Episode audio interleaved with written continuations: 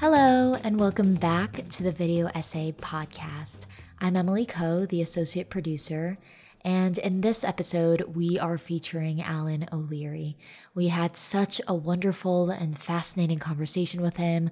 We talk about his origin story, the Oulipian resonances within his work and process, more experimental and perhaps more vulnerable approaches to scholarship, and a whole lot more. Later on, we also discuss an excellent video essay by Kathleen Loock. As always, you can learn more about the podcast at thevideoessay.com. Subscribe to our free newsletter, Notes on Videographic Criticism, at thevideoessay.substack.com. And please consider subscribing to the Video Essay Podcast on YouTube. Without further ado, let's get into the conversation.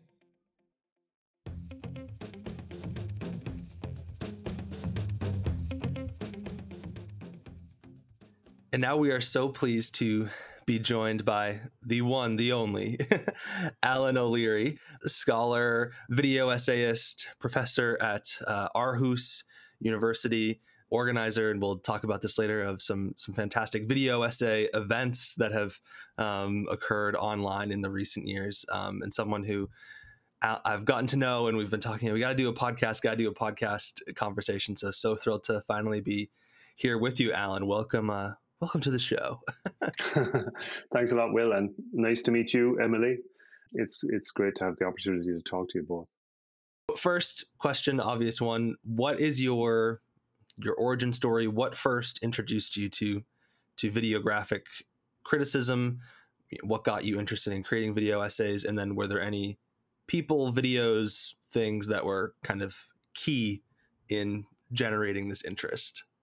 I mean, in terms of my origin story, um, my short answer is the same as the short answer that many of your guests have given, which is that I was lucky enough to get onto the Middlebury Scholarship in Sound and Image Workshop, so video camp. I was there in 2018, which I think was a very privileged year for us as students because not only did we have Jason Mittell and Chris Keathley and Katie Grant, of course, but we also had uh, Kevin B. Lee and Alison de Fren were there as visiting mentors. So, if you like, those three, Katie, Allison, and Kevin, as guest lecturers or guest teachers at the um, at Middlebury, represent different kind of dispositions towards the making of video essays. So it was great to have that diversity of approach and the different modes of video essays that they, they compose in their own work. So that was that was a really lovely experience, and I think it generated uh, wonderful conversations and even debates actually among the cohort. And that was where I met people who became have become great friends like Kathleen Loock, who we'll talk about later, and Maria Hoffman, and many others. And uh, in fact, we've kind of continued some of the cohort from 2018 Middlebury as a group called IVERN. So I'm going to try and remember what that stands for. It's the International Video Essay Research Network. And we've actually been working on um, a communal video essay that we hope to submit for publication shortly. In kind of deep time, I would say my interest in this form was born in my training as an artist. So before I became an academic, I actually worked as an artist, artist and a stage designer, and I was very interested always in the relationship of image and text. In fact, when I was uh, working as an artist, I used to work on photocopiers, and we're talking now about you know the 20th century. So color copiers were very much in their infancy and prohibitively expensive. So we used to use photocopiers where every time you wanted a different color, you had to replace the ink cartridge and then put a sheet of paper through again. What this meant was that I had to think in layers if I was making uh, images with multiple colors. And I think the timeline and tracks on a timeline feels very much like a similar uh, way of composing at least images and also in its own way sound. So when I came to work, as I did for the first time when I was in Middlebury in 2018 with editing software, they used Premiere Pro there. It somehow felt very familiar. And it was also a return to a way of working then that, that preceded my academic work, but that had always informed it. You know, as an artist, I was, or as someone who had been trained as an artist, I was very attentive to certain aspects of, you know, f- film uh, and of the audiovisual experience. So that would be the the deep time answer. I love that answer because it highlights the kind of mechanical aspect of what we do in terms of thinking about the technology that we're using and how it is structured and laid out and how that might influence the art that is produced as a result of it. Yeah, that's absolutely right.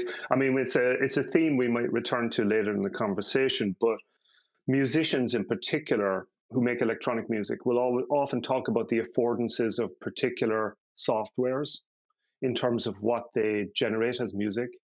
There's a, there's a wonderful book called The Oxford Companion to Algorithmic Music, which has great material on this.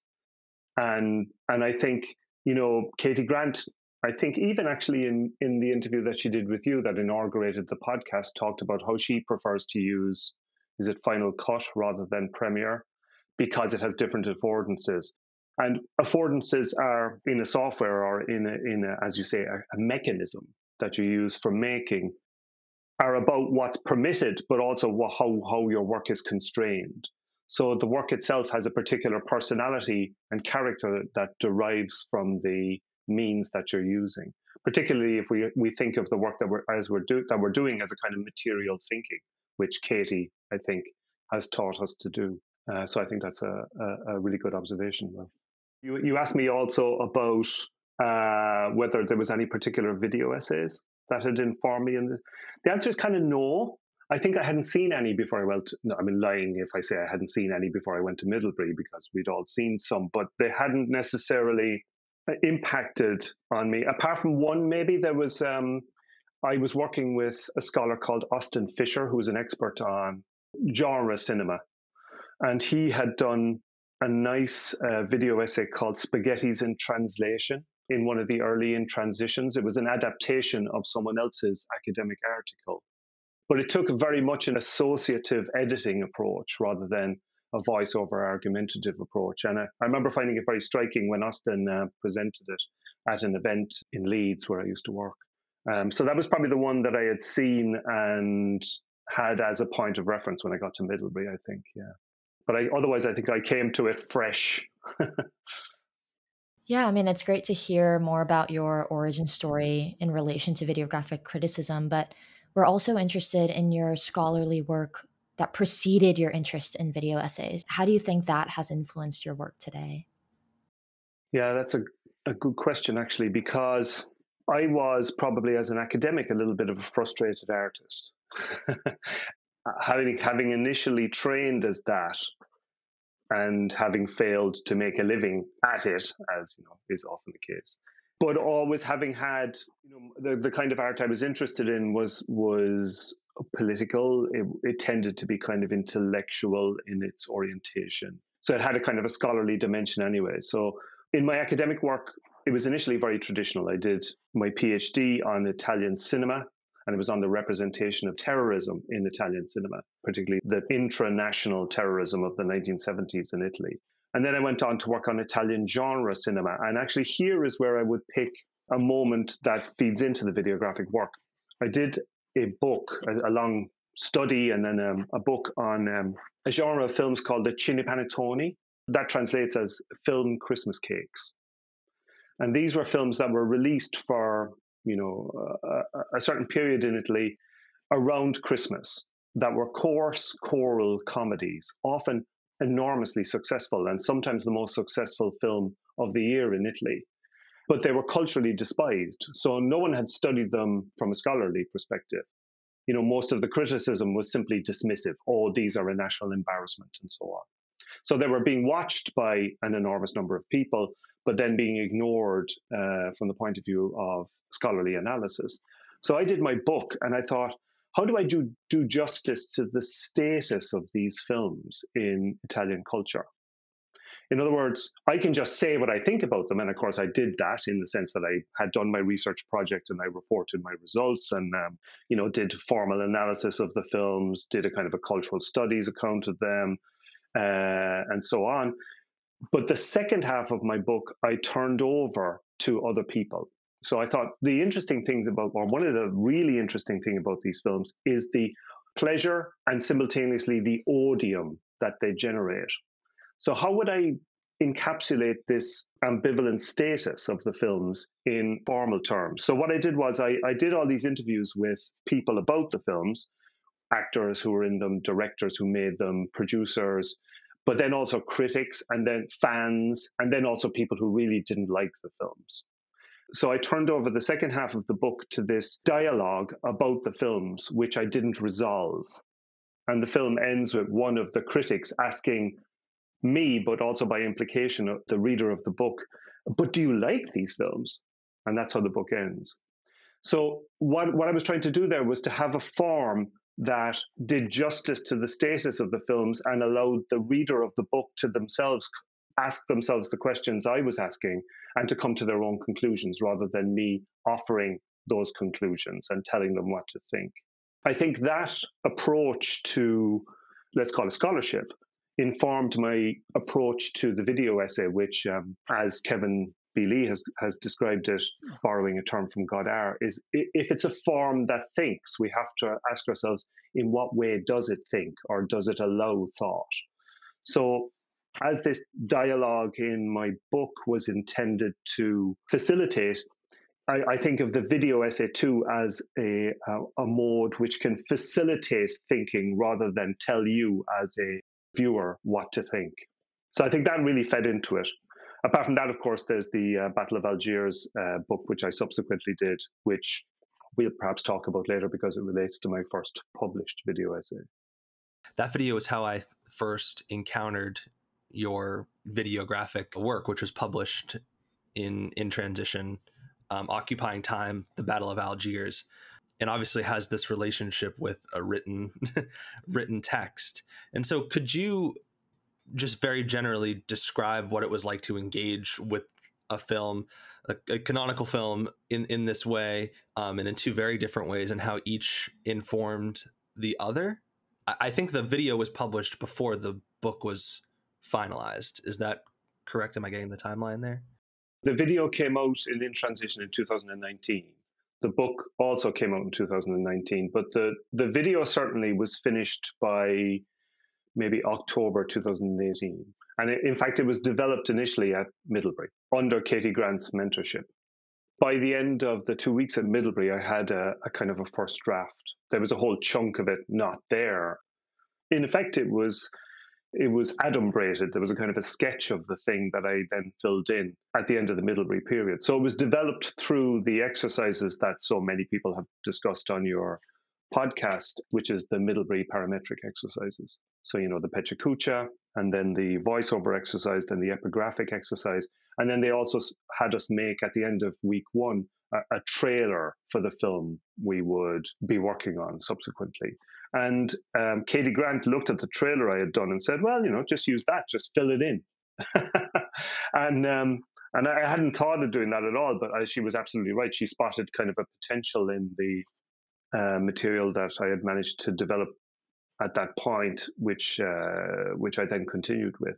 But the relationship to the book was complex in that I decided to work on the Battle of Algiers at Middlebury as my kind of key text. And just for those who don't know, it's um, it's a very influential 1966 film about events in Algeria between uh, roughly 1954 and 1960, which is the Algerian Revolution that ultimately led to independence from France.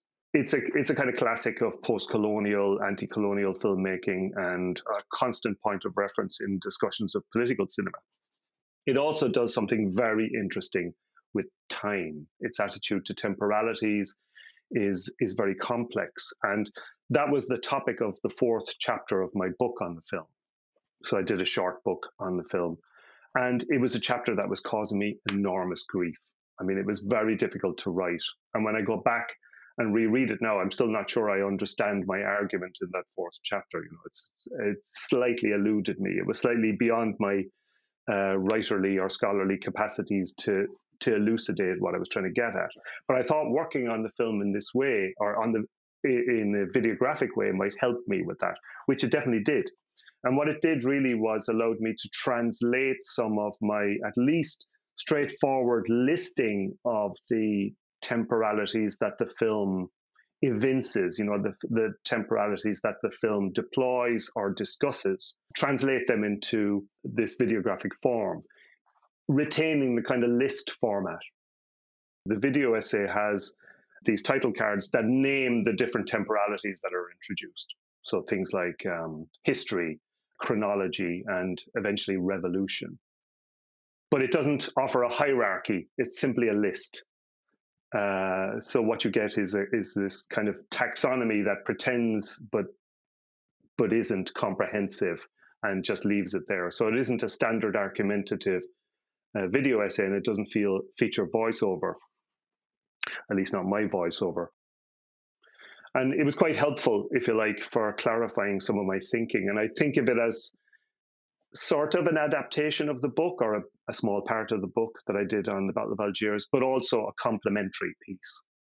Yeah, I, I find it interesting. I feel like conceptualizing videographic criticism as a method to sort of think through film or it, it sort of entails formal experimentation.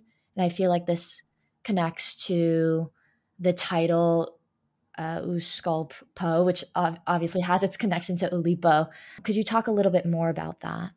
OuScholPo refers to Oulipo. Oulipo were, uh, still are, they're still in existence, a group of initially writers founded in France, in Paris in the 1960s, who wanted to investigate constraint based, or what we would call in our world, parametric approaches to writing they featured, you know, very famous writers like Italo Calvino, the Italian writer, uh, Georges Perec, Raymond Queneau, and various others.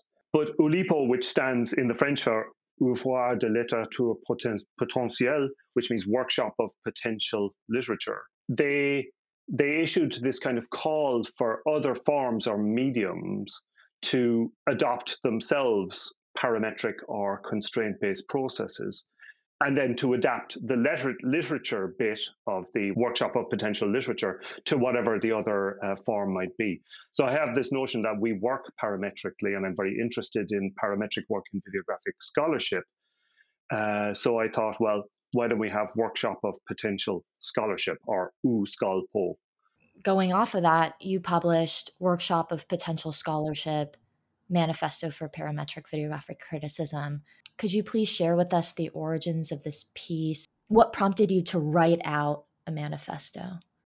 Yeah, so it has a kind of a double origin, I would say. Um, one is simply that I, I was really taken at Middlebury with the parametric approach to, in, the, in this case, the kind of pedagogy of videographic criticism. So, you know, Jason and Chris used param- parametric, uh, as we well as everyone knows now in the um, uh, those who follow the kind of discourse and themselves produce videographic criticism and video essays. They know that these uh, famous um, uh, exercises uh, have been used to teach videographic criticism, but then have also been used to make video essays that have ended up being published and so on. So I was taken with this, and I thought, well, is this stuff just for teaching you how to do it? and as it were, for taking away the anxiety that many scholars will feel when they have to move into a kind of a creative realm or to engage in material thinking as well as prose writing? Or can it be seen as having, let's say, uh, some sort of, I, want, I don't want to say deeper meaning. I think what I mean is a more uh, broader application.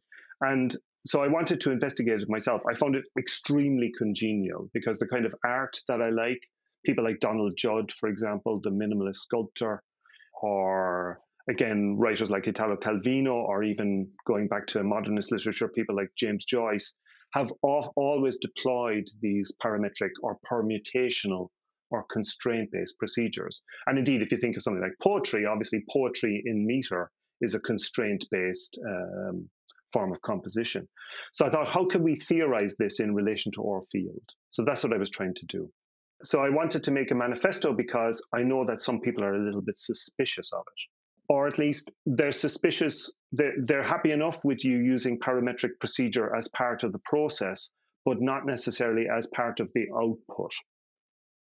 So a video graph, a video essay that might take parametric form in its published, or let's say at least um, finished form, uh, might be seen as not appropriately scholarly. So I thought, well, actually, I want to argue against that. I want to say why we should take it seriously as a mode of development of work, but also a mode of as were output of the work. Now, the form of the piece itself, in other words, this uh, this article, workshop of potential scholarship, as you say, is called a manifesto for a par- parametric videographic criticism, which came out in NECSUS two two years ago now. Had a different, you know, there there was my ideal or my intention rather of arguing the case for parametric work, but then I also wanted to do something that was itself at least somewhat parametric in how I composed the piece. So initially, I had done um, a 500 word manifesto in these 50 word chunks, so a very simple constraint based uh, piece of writing, which I submitted to uh, the Cine-Files special issue on the scholarly video essay. But Alison de Fren and Tracy Cox Stanton, who were editing that, didn't think it was appropriate because it didn't explicitly uh, define scholarship, and I think that was fair enough. I think it wasn't the right uh, venue for the uh, for the piece, but I thought, well, I've got this 500 word chunk of writing that I spent a long time at. I'm quite proud of it. What am I going to do with it? No one else is going to publish it. I had done 500 words because that was the little um, position statements that they were inviting for the Cine-Files issue. But then where else would I put 500 words unless it was as a blog post or something like that? So what I did was I kind of reverse engineered then the article. I actually used that as my plan and then had to write the article that those 500 words outlined. And that was extremely difficult uh, because they weren't written as a plan for an article. But it was quite a useful experience because it was very Oulipian. I mean, it, it was very like what the Oulipo would do as a kind of exercise uh, they would come up with some arbitrary idea, and then it became about the hard work of making that idea uh, into a body of prose. In other words, of of somehow generating from the initial structure uh, a work of the requisite form and length. So what you have there is is an article that is in itself is is in a sense kind of um, an awkward read for me. And actually, I couldn't bring myself to reread it for this interview because it's, in a sense, pushing me to places that I wouldn't otherwise have been willing to go. But the initial map of the article meant that I had to go to those places and to write things that I might even be a little bit uncomfortable about saying I agree with today. Well, that that reminds me of the the word the function of the word workshop in in the title of the piece, right? It kind of hints to this kind of ongoing nature of of your thinking. Was that kind of your your intention for it? Yes, I think that's right. It's process.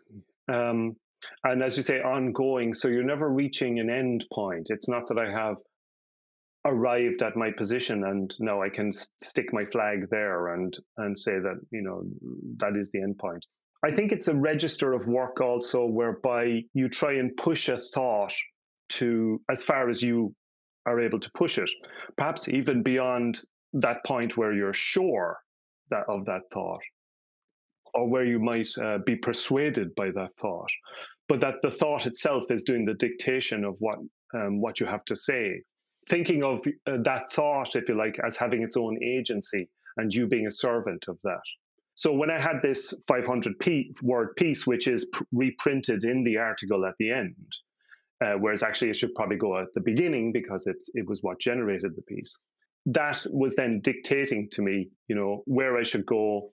And it's a point of arrival, but it's only a point of arrival in the sense of arriving at a train station where you then have to switch trains and get another one, you know. It, represents a, a, a stage in my thinking, which I've been trying to take forward with other work then, like the one, the video essay we might discuss a bit later, um, nebular epistemics and so on. Well, I was going to say there's an obvious kinship between the two, and the body of prose. I, that word stuck in my head because we in your video we get your actual body um, rather than that. So so we'll definitely circle back to this in a minute. Pivoting a little, you've helped organize a lot of online and now in person events, screenings, discussions related to videographic criticism, interrogating the modes of videographic criticism with Maria and Kathleen, who we mentioned earlier. I think sometimes the philosophy of those events and, and how they are formed gets maybe lost in the weeds by the amazing things that happens there. So I, I'd be eager to hear from you what you see as the kind of the the importance of such such gatherings and your philosophy as as an organizer or, or a programmer of this like what what is the function that you see them serving? There are several functions and i think you're right to talk about a philosophy because or at least a, a, you know a set of reasons for spending a lot of time which is very scarce in the academic world uh, and organizing these things. You know it takes a lot of energy. One of the reasons was and this is a kind of an ethics that when I applied to study at Middlebury, one of the things they asked was that you would communicate what you learned to others after the workshop. So, you know, I have kind of felt that it was part of my it was it was my privilege and my opportunity to study at Middlebury. I need to then do things to make that happen for other people, or at least to allow for situations where others can have the chance to learn and discuss. So that was one reason. Secondly, and this is something that me and Kathleen and Maria uh, Hoffman discussed a lot when we were organizing the Interrogating the Modes of Videographic Criticism, the online event that happened in February 2022, is that we really wanted to involve people who were at, who were at different stages of their career. So we had some very senior people, but we also had people who were doing PhDs. We also had people who were just as you've done with the podcast, you know, non-academic or freelance artists uh, involved. So we wanted to to treat everyone as having an equal input and an equal authority to to engage in the description of the work and in the debate about it. So those things were both very important. The third thing, and this I'm not speaking now for for Maria and Kathleen when I say this, but certainly in my own, if you want to call it, philosophy of organization of things like this, is that and I'm going to start in a slightly uncomfortable place, right? because one of the things you have often talked about, Will, especially in the uh, in relation to work on the podcast and your intentions with the podcast, is the creation and cultivation of community. And I'm very suspicious of the idea of community, and I'll try and explain why. Apparently, this is kind of social biographical. I mean, I grew up in Catholic Ireland, where the idea of community was used as a kind of stick to beat people who were in any way different. And it was also a, a kind of fig leaf over all sorts of violence, um, you know, abuse of various sorts, whether it was institutional uh, or just out there in, in, in the streets. But it was really a way of denying difference and of erasing difference. And of course, Ireland has become a very different place in the in the years since, uh, in a way that I feel as an Irish person amazed by and kind of very proud of. But I still wouldn't like to go back and speak about community. I think what I'm very much more interested in as a metaphor for the group of people who are concerned with video essays, videographic criticism, is to think of us more as a society or even as an agonistic society. Now, what I mean by this is that we have competing priorities. Not everyone agrees about what work we should be doing. We can actually admit that there are competing priorities and actually debate those in an explicit way. And that's what I think I like these uh, events to facilitate. You know, a proper debate about our values and what's at stake rather than pretending that we're all the same and that we have all the same interests because we don't, I think.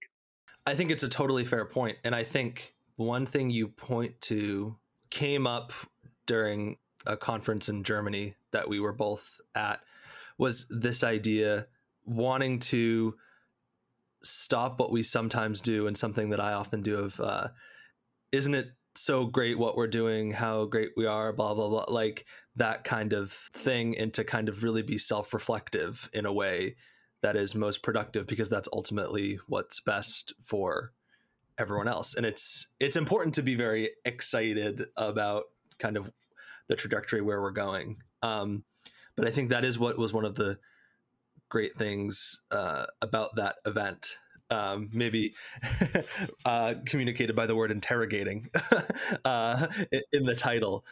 But no, I, I think it's um it's an important distinction, and I'm wondering, do you have? So I know that you have some. You're doing a lot of exciting things at Aarhus.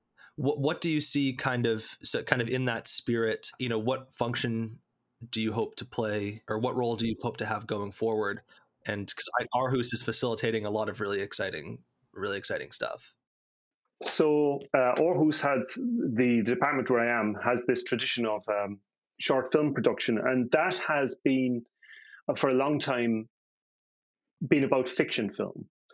But I think the reason I got the job at Aarhus was to think about teaching something that was much more academic creative hybrid. I think of it as the creative critical in, in a kind of hyphenated term. So creative critical uh, short filmmaking, which draws, if you like, on the essay film tradition, which right back from when it was first theorized, which is, you know, I suppose you could say people like Dziga Vertov, but also then Hans Richter, who wrote the the great, where he names the essay film or the film essay back in 1940 in this short little essay.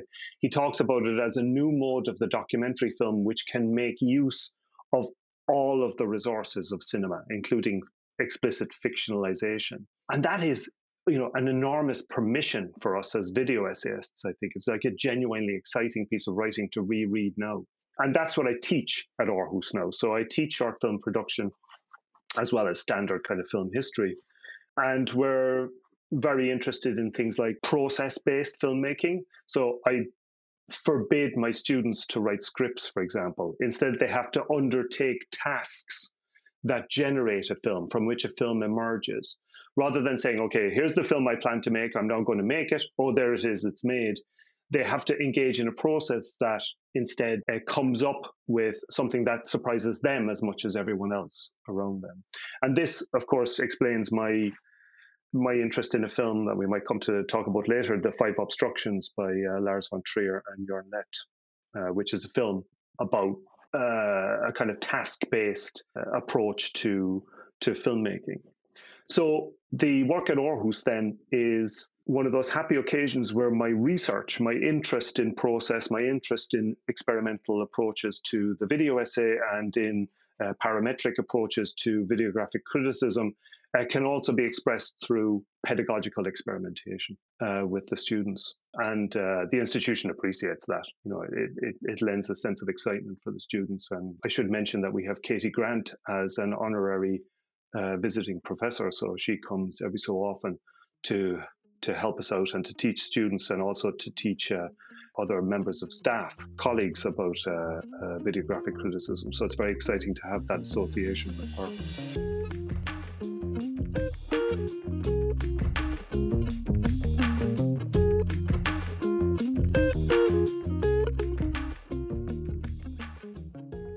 At this point, we want to transition over to talking about one of your video essays, uh, Nebular Epistemics, a glossary, scholarship like a spider, or Spit. I love the title.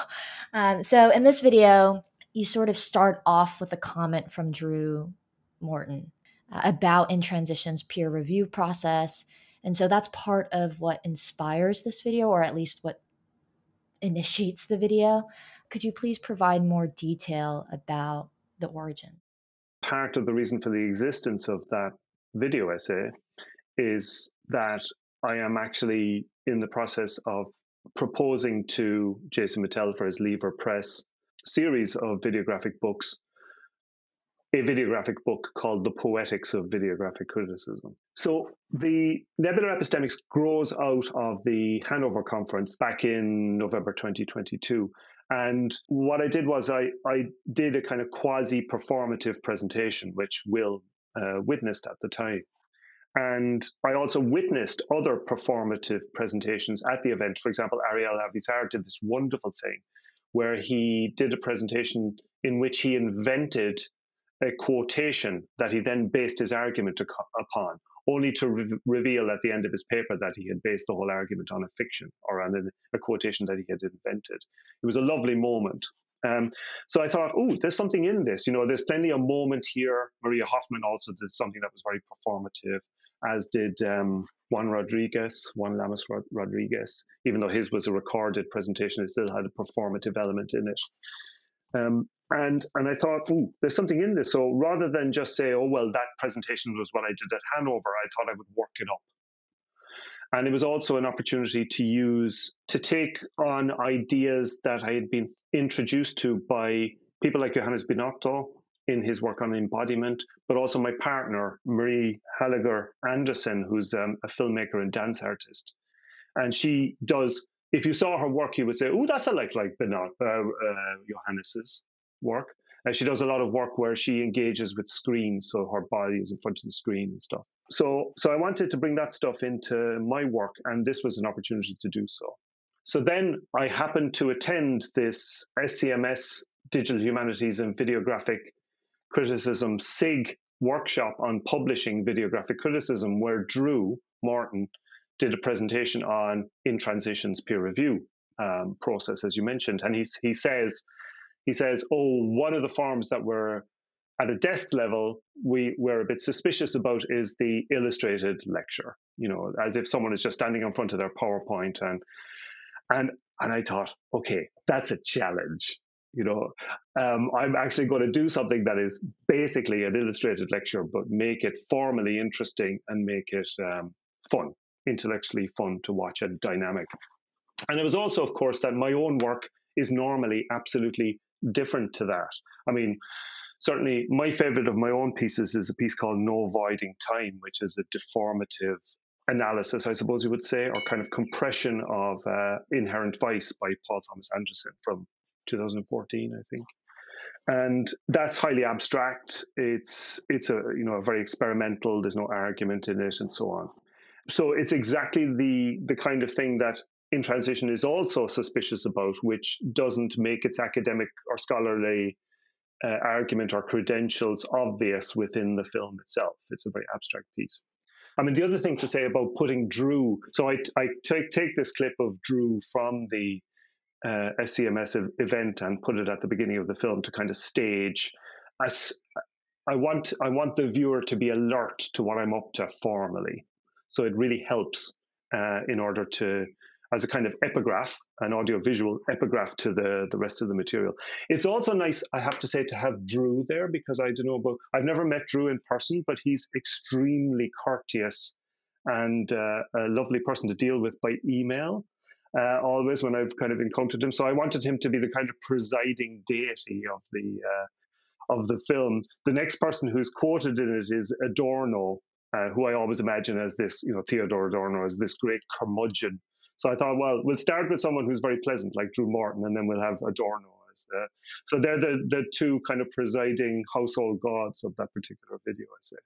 Uh, what I wanted to do was to make what I thought of as a kind of modernist scholarship.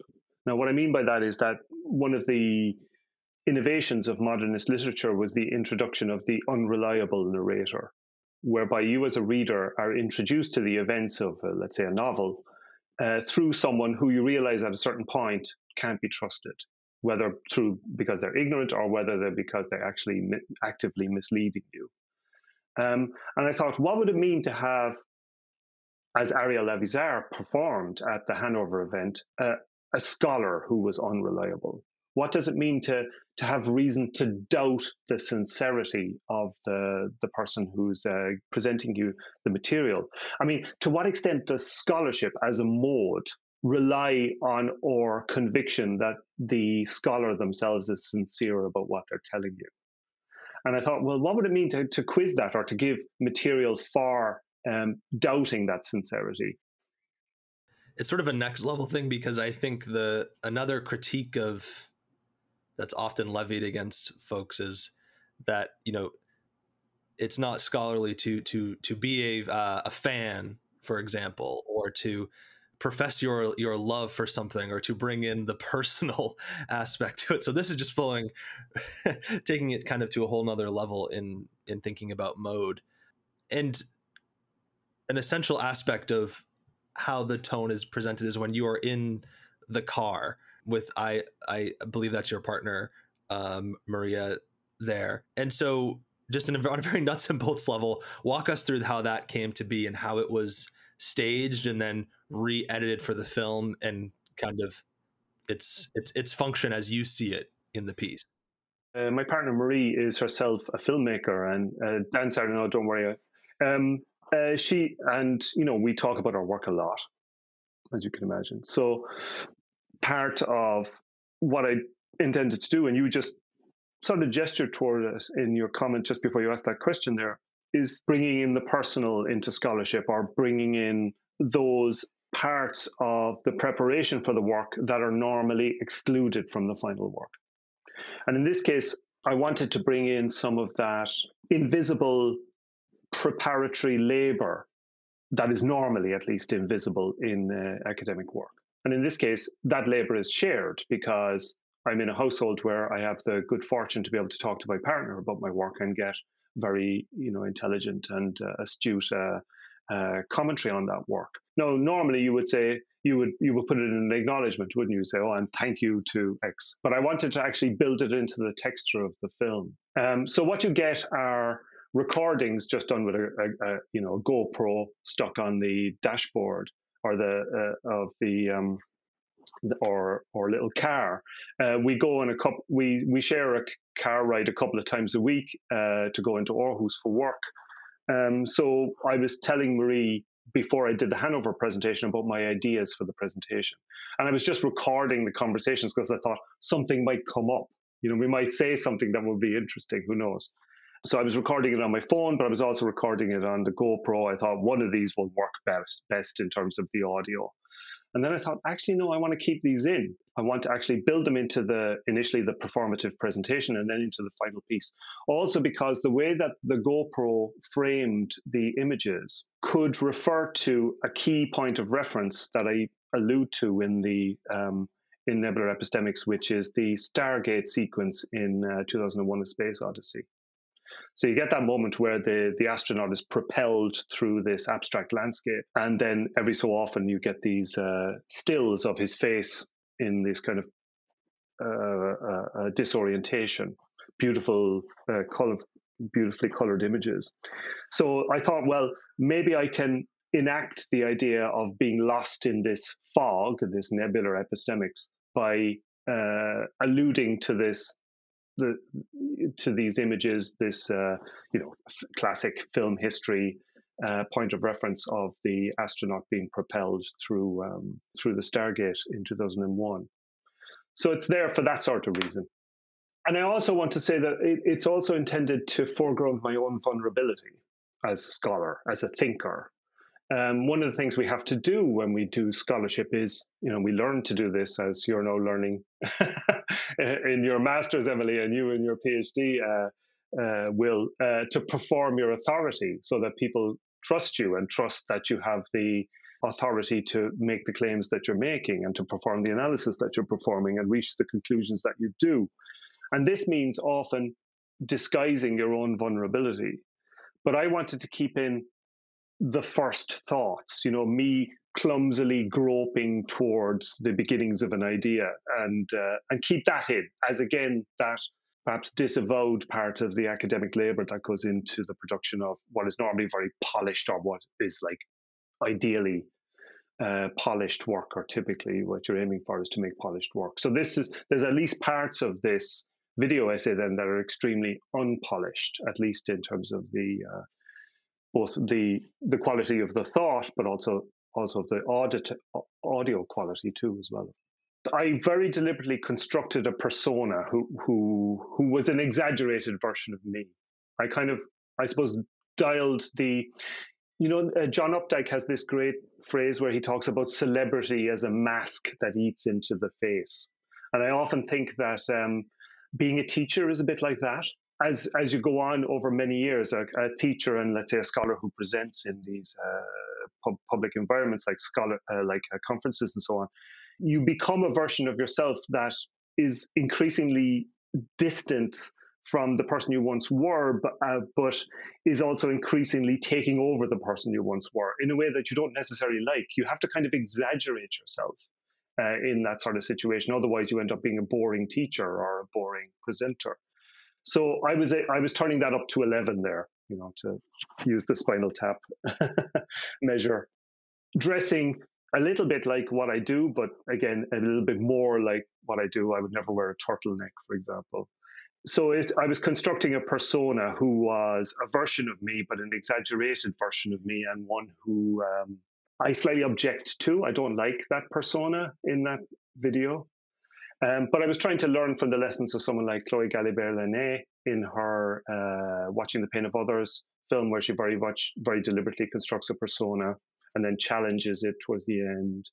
Kevin Lee, Kevin Lee actually at Middlebury, when um, he was introducing his work when I was there in 2018, he showed a clip of a presentation he did in which he, at, at a certain point, jumped on the table and then jumped into the screen. And I, it, it always it just really stayed with me as a kind of a, an amazingly vivid moment that it must have been for the people in that room, where he broke the rules uh, but was performing. You know, he was projecting a version of himself. And so that's what I wanted to do there. Uh, then the other point of reference, of course, is um, Swimming to Cambodia, the Jonathan Demme film, which is a recording or a stage, a recording of a staging of uh, the monologue by Spalding Gray. Um, so uh, I saw this film many years ago, and it stayed with me as like a super sophisticated, very engrossing uh, piece of performance and I thought I want to do something like that at some point. Um, and I should say I signaled this allusion to swimming to Cambodia with the music, the theme music in the film, which is um, in Nebular Epistemics, which is taken from the score for Swimming to Cambodia by Laurie Anderson. That's great. Um, I love how you talk about this balance between the performative dimension, but also showcasing the process that you actually went through. Um, but we're wondering if you could talk a little bit more about this idea that we should be keeping failure diaries. Yeah, so this is something that we talk about in the car, uh, one of the car scenes, me and Marie. This is to do with treating the work that we do as videographic critics precisely as experimental. And if you if you're doing experiments, it means you can't be sure of the results. But if that's true, then you also need to be able to recognize when you're successful with the experiments. And in a way, the only way to do that is to note your failures. But failures then become an essential part of the process. If you're afraid not to be successful, that means you're afraid to experiment. That means you, you only ever reproduce what you already know. So, a failure diary is something that would actually be very interesting for other researchers to see how you got to that point where you felt you were successful. When I, I, I, I shared the film Nebular Epistemics with Drew Morton to get his permission to use the clip of him.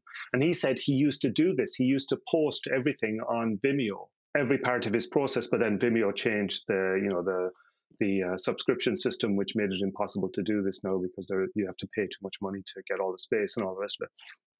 But I think at some point, you know, there'll be PhD students or researchers who will be looking at the work of someone like Katie Grant, in as much as you know her timelines have been um, frame grabbed, to screen grabbed, to see how she got to where she got to with some of the work that she did. You know, what were the things that she rejected? and knowing what someone you know a practitioner as skilled and as uh, you know achieved in in the quality of her work as Katie Grant, knowing what they tried out, only then to reject in order to got, get to what they then kept. That would be extremely interesting for understanding or kind of criteria of value, but also our sense of what was important at a given historical period. You know. So it ends with a videographic yodel as well um, with dancing. So just please share anything about um, about this. I mean, it's certainly a moment of climax that replaces or that that performs the function of while refusing to perform the function of a standard academic conclusion you know, where you summarize what went before. It's a culmination of certain formal strands in the rest of the video. And it gives you the feeling that it's being tied up in a certain way, but without actually resolving what has been preceded, preceding it. Uh, so, I mean, just to describe it, what you have there is on the, the soundtrack a song by Fabrizio De André, who's a, a very important Italian singer songwriter. In this case, he does this kind of mock operatic song, uh, which ends with this kind of satirical yodel. So I kept the yodel. And uh, I mean, it's really extraordinarily technically achieved. I'm sure yodeling, it's rather uh, wonderful to listen to, but uh, also has a comic aspect to it. And at the same time, as you hear this on the soundtrack, initially you will get um, a definition of yodeling, which is partly invented, partly is taken from the dictionary, but partly invented. Uh, I talk about how yodeling is uh, designed or, or, or, a technique for signaling location in foggy conditions. And obviously, this refers to the whole idea of nebular epistemics, you know, the, the fog. And then you you see on a screen a word cloud. So the uh, there's a word cloud projected, and that word cloud is made of of, of uh, material from the video essay, so terms from the video essay more or less. So you think words like parameters, philosophizing. Uh, and then in front of that is my partner Marie, who is a dancer, as I say, dancing. Uh, I my directorial instruction was to dance skeptically. So the, the idea was that she would um, offer a kind of different discourse to the highly verbal, highly analytical one that was being provided elsewhere. And in a sense, it's a kind of um, it's a kind of fuck you to the the register of the rest. I mean, that's what it's intended. Uh, uh you know, a, a, a gentle fuck you, but nonetheless, it's absolutely intended as such that uh, uh, she's performing in front of the screen. Of course, then I do all sorts of technical things with Premiere Pro and uh, Lumetri Color and all that to, in order to make it look like what it looks like. So instead of having a standard conclusion in which I would summarize and clarify my argument, I make the words that I was using into a cloud, which then refers to the theme of the, the video essay itself, nebular epistemics and then I have Marie performing a skepticism towards the whole. And I agree with you. I think it, it works as a kind of culmination, if not as a conclusion of different strands throughout the video, because you will have noticed that there's other dancing going on uh, during the video, at least on the, the screen behind. Apparently, this is taken from um, moments in the Five Obstructions, of course, or at least in The Perfect Human, which is the, the film that the Five Obstructions is um, uh, riffs on.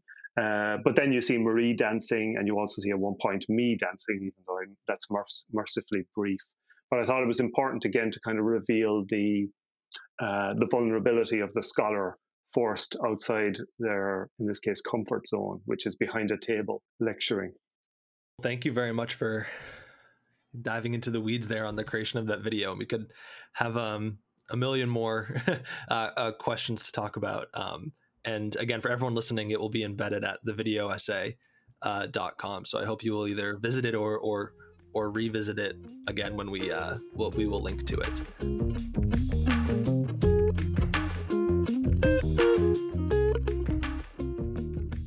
But now we get to the a really fun part, which is the homework that we gave you, Alan, for us, which was to select a video essay that you wanted to to talk about, and we're actually kind of coming full circle a little bit because uh, Kathleen Loock has been uh, a recurring figure throughout this uh, conversation at, at varying points. So I'll uh, turn it over to you to kind of introduce the video and why you why you selected it. so the the video essay that I've chosen is uh, called "Reproductive Futurism and the Politics of the Sequel," and it's by Kathleen Loock, who we have mentioned several times, who's my friend who's at uh, the University of Hanover and who I met actually in 2018 at Middlebury. And this video was begun there. And actually, at the end of the two weeks in Middlebury, I think she presented the first minute and a half, two minutes of what has ended up being a 13 minute video. I think it's an extraordinarily well achieved piece of work. I, it's just a kind of superlative example of videographic rhetoric, which is really well paced. It does lovely things with a kind of a cold open, I suppose you would say it does that thing, and actually, Drew Morton mentions this just to repeat another name that we've had several times. He does one of the the peer reviews in in transition for this particular video essay, in which he talks about how it it matches the aesthetic poetry of its source material. So it takes material from the original Blade Runner and then from Blade Runner 2049 and mimics you deploys that really beautifully with these superimpositions, juxtapositions, wonderful varieties of multi-screen and moving frames and so on to kind of make its argument and perform its analysis. But it does that thing that Chris Keathley says about Kogonada's what is neorealism which is that it effectively poeticizes its explanatory elements. Uh, so I think it's just a, a really well achieved piece of work. And I, I, think I think um, uh, Kathleen has just a wonderful sense of these things. You know, she makes a very complex argument, which I'll mention in a moment because it's kind of important to what I want to say about it. But she does so at a pace that's very uh, calm there's no sense of rush at all. And she's borrowing something of the kind of meditative, immersive experience of the Blade Runner films. Uh, and she uses the music from those films really well in order to underscore the placing of quotation on screen, for example. The music in, interacts with the voice really nicely and I could go on about the different techniques that she uses, but I would just invite you know viewers or listeners to the podcast to take a look at the film itself uh, to to to witness its sophistication really and its its wonderful, um, wonderfully effective rhetoric. So, all of this, however, is to preface a kind of but. So a kind of however in in what I want to say. At Middlebury, me and Kathleen I suppose you would say we, we, began a discussion between ourselves. I mean, not, the discussion was already existing in the world at large, but inaugurated a discussion between ourselves about what form videographic criticism should take and the relative importance of argument and let's call it poetic elements or indeed more abstract elements. And um, I remember actually we discussed earlier the my my article workshop of potential scholarship. I remember when Kathleen read that, her response was extremely articulate. And uh, to summarize it, it was basically WTF. You know, what the hell are you on about, Alan? You know, what you're saying here about scholarship doesn't seem to be persuasive. It seems too far away from what it is we have been taught to do. And that, I mean, obviously, as she feels, what we should be doing. So she's adapting an article that I think she had already published on Blade Runner and the nature of you know what it means to make a sequel to a film that was not designed to have a sequel. The point about the original Blade Runner is that they're all going to die, uh, but this the sequel has to somehow manufacture a future for these characters, or at least a kind of legacy. And in fact, she uses the term leg- legacyquel rather than sequel. So Kathleen does this lovely thing where she borrows theory from uh, queer theory from a, a commentator called Lee Edelman, who has this notion of reproductive futurism, which he alludes to in the title of her video essay. What Lee Edelman does in his work is he he talks about how the child, the figure of the child, figure in the sense of metaphor or symbolic image, set of notions or uh, image, is used to ratify by talking about our responsibility to the future, the kind of inequities state of the status quo the figure of the child is used to exclude certain forms of life. So you can see it, for example, in Ron DeSantis's "Don't Say Gay" bill currently. The figure of the child there is used to be, you know, just radically oppressive of forms of life, of saying that you cannot live like this if you're gay, or if you know, there's this hysteria currently about um, drag queen story time and this notion that uh, somehow our children are at risk if they're exposed to people who don't perform their gender in a cisgender way and all this sort of stuff. And this this uses the figure of the child as this vulnerable creature to whom we have responsibility in order to insist that the world must not must not go a certain way. So it's a kind of responsibility to the future. And Kathleen uses this notion of reproductive futurism and the figure of the child to make a very sophisticated and I think persuasive argument about what Blade Runner 2049 does with the figure of the child and with the idea of uh, reproductive futurism. So I really like it. I, I, I, think the argument is really powerful. I think it's very sophisticated rhetorically, and yet I'm very frustrated by the film. And In fact, something like nebular epistemics, uh, my own video essay, is designed to um, to challenge or to ironize the kind of authority that Kathleen performs in this film, in in in reproductive futurism and the politics of the sequel. So she has her voiceover, which is beautifully done, beautifully paced. She uses her own voice, uh, so she uses her own German accent, but it doesn't admit of doubt. She disguises the kind of vulnerability that I wanted to foreground in something like Nebular Epistemics. She's performing herself, but in a way that, as it were, I think effaces the disconnection between you know the person of the scholar and the performance of the scholarship or the performance of the authority of the scholar. So I'm very suspicious of its sophisticated rhetoric, ultimately. Even though I'm persuaded by its argument, I, I really wanted to have in there some semblance of doubt about its own argument, some sense that, you know, things might be otherwise. And I say this, this seems to me very important because uh, ideally Kathleen would be able to respond to this, but it's there's a sense in which this inadmission of doubt is a kind of a domestication of the queer theory that she's using. I mean, the point is, if you if you read Lee, Lee Edelman, it's very funny, right? And I, I have to read you a quotation from uh, what he says. He says at one point he goes off into this kind of peroration. He says, "Fuck the social order and the child in whose name we're collectively terrorized. Fuck Annie, meaning you know tomorrow, tomorrow that that Annie. Fuck the way the waif from Les Miserables fuck the poor innocent kid on the internet, and so on. Fuck the whole net- network of symbolic relations and the future that serves as its prop. I mean, I find this stuff very amusing, very hilarious. Uh, it's it's designed to be provocative, but also to entertain. Um, and it's also designed to, as it were, go beyond the point of being persuasive. It is intended to, as it were, provoke opposition.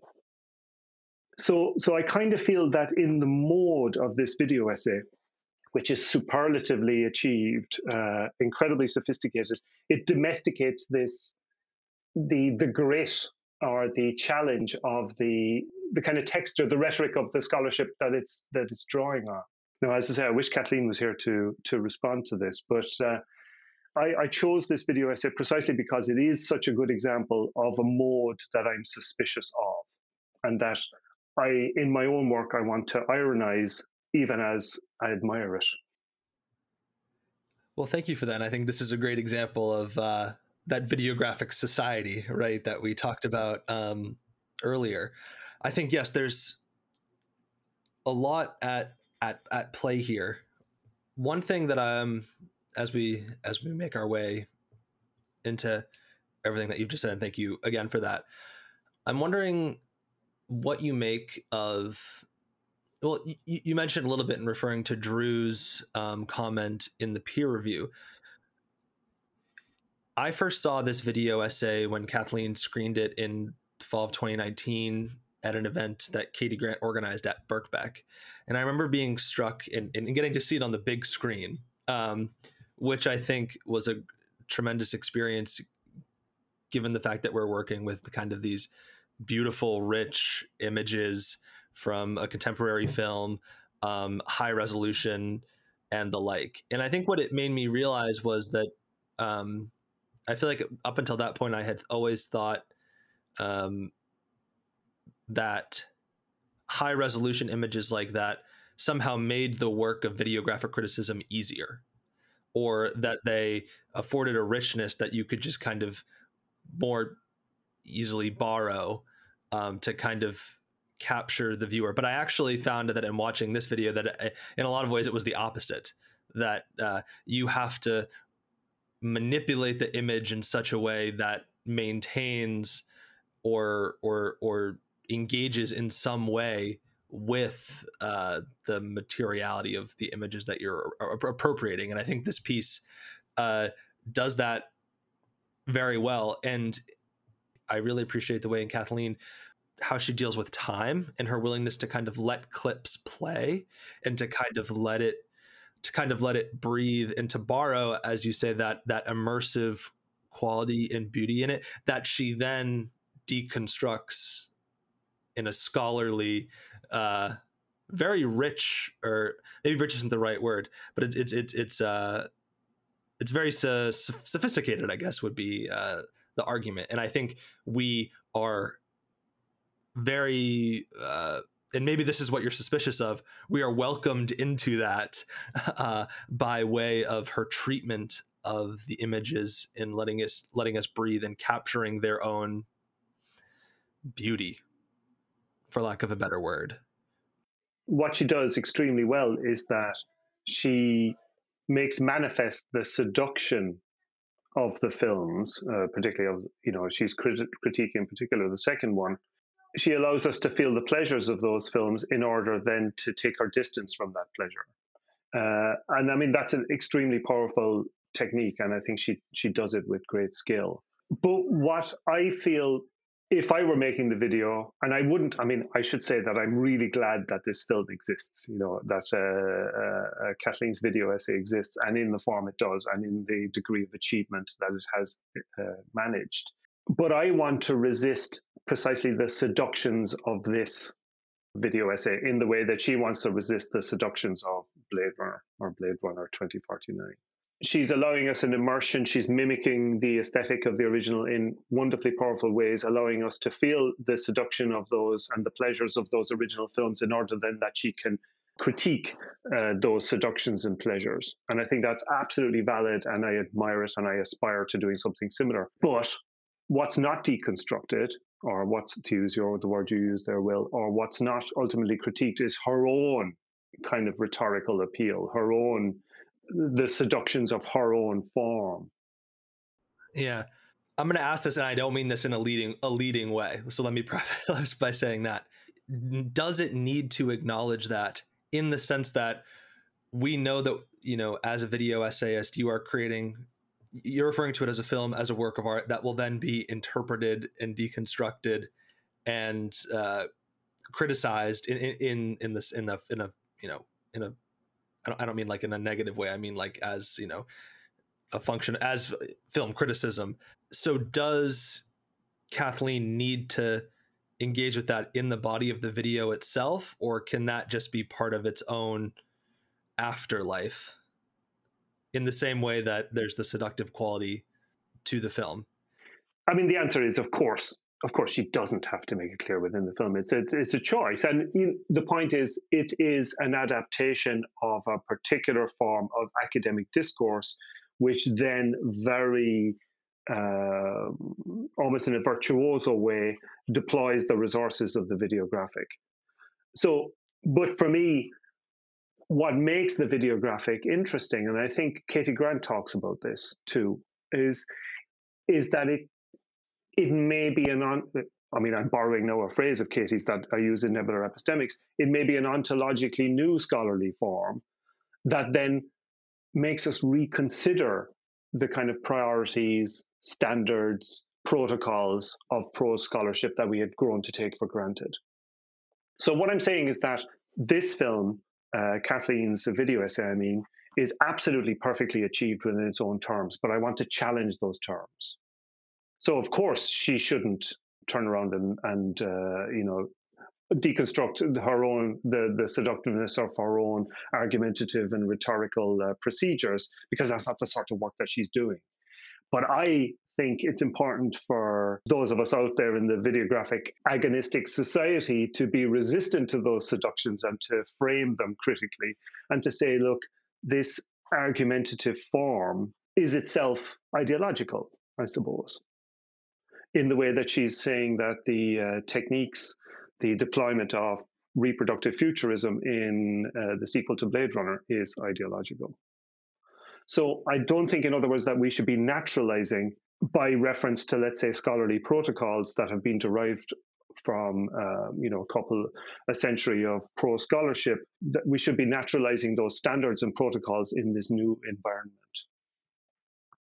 But one of the things that I talk about in Workshop of Potential Scholarship is how we've come to a point in universities, in institutional context, where we're forced to think of ourselves as knowledge producers. And one of the things that we're uh, supposed to produce are arguments. What I'm suspicious of here is precisely the fact of the persuasiveness of the argument. It's simply too neat when the theory she's drawing on is is deliberately messy. You know, there's the Edelman stuff. It's very porous. It's very performative, gestural. It wants to undo the kind of epistemologies that I think actually uh, Kathleen might be performing in the video essay. I'm, i think I'm, I'm, i want to make a claim for a form of work that has less status. I think this is a high status work what she's made. You know, this kind of argumentative, argumentative in the academic sense of you know performing an argument, offering its analysis and evidence and conclusions in a persuasive way. Uh, this is high status form of work. And it's the kind of work that is necessary to produce, for example, for uh, reasons of publication in certain contexts, not necessarily in transition, but certainly elsewhere, and for to be taken seriously by in institutional contexts for purposes of tenure or promotion and so on. But there's different forms of work which are much less certain of their own, are much less convinced, I suppose, of the arguments that they wish to make, if they wish to make them at all, that that parade their vulnerability, that uh, wish to go beyond precisely that point of being able to be persuasive or to be able to be convinced about one's own position, to go, if you like, beyond the evidence to somewhere a bit more nebulous or nebular. That that is much harder to defend in institutional context. So it's much lower status in that sense. So what I'm doing here is offering a really, really good example of a particular sort of high status work that is obviously excellent.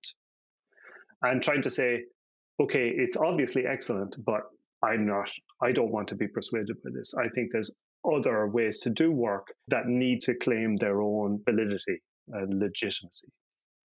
Earlier in the conversation, we talked about endings and ending with thought and questions and ways to keep the conversation going. So I think, Alan, this is a, a great place to kind of end our conversation. Um, and hopefully we'll get the chance to talk to Kathleen sometime down the line on this podcast and we can uh, keep it going then. So, uh, but Alan, thank you so much uh, for, for joining us today. I really appreciate it. Well, thank you both um, for such really astute questions. It was a really nice conversation. Thank you.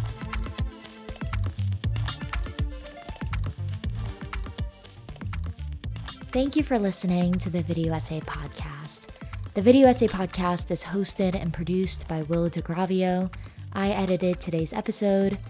Music by Ketsa. Learn more at thevideoessay.com. Thanks.